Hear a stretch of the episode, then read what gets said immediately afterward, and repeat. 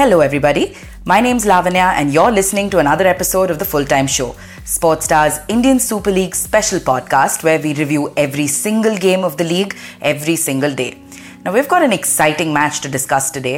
Hyderabad FC played its first home game of the league at the Gachibowli Stadium in Hyderabad and it took on Kerala Blasters. Going into this game, there was so much pressure and we wouldn't blame you if you thought Kerala Blasters was going to walk away with this one. But guess what?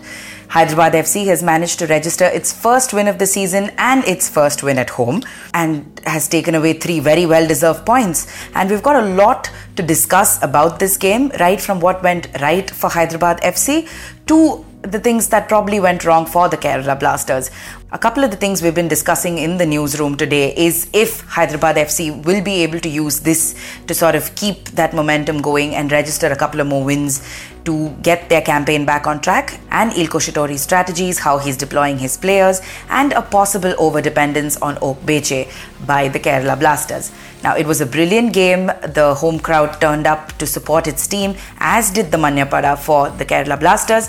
There's a lot to discuss and Ashin and Suhit are waiting here to sort of dive right into the game. So, without further ado, take it away, boys.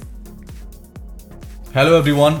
After being battered and bruised in their first opening 2 games, Hyderabad FC looked like they were going to lose again in front of their home fans at the Gachibowli Stadium on Saturday night. But 2 second half goals overturned the deficit and helped them register the first win of their history. For Kerala Blasters, 2 disappointing nights in a row, first against Mumbai City at home and now away to Hyderabad FC even though they had taken the lead early on through Rahul KP. This is Ashin and I'm joined by Suhit. Hi. Suhit, let's take a deep dive into the game. What did you make of the contest?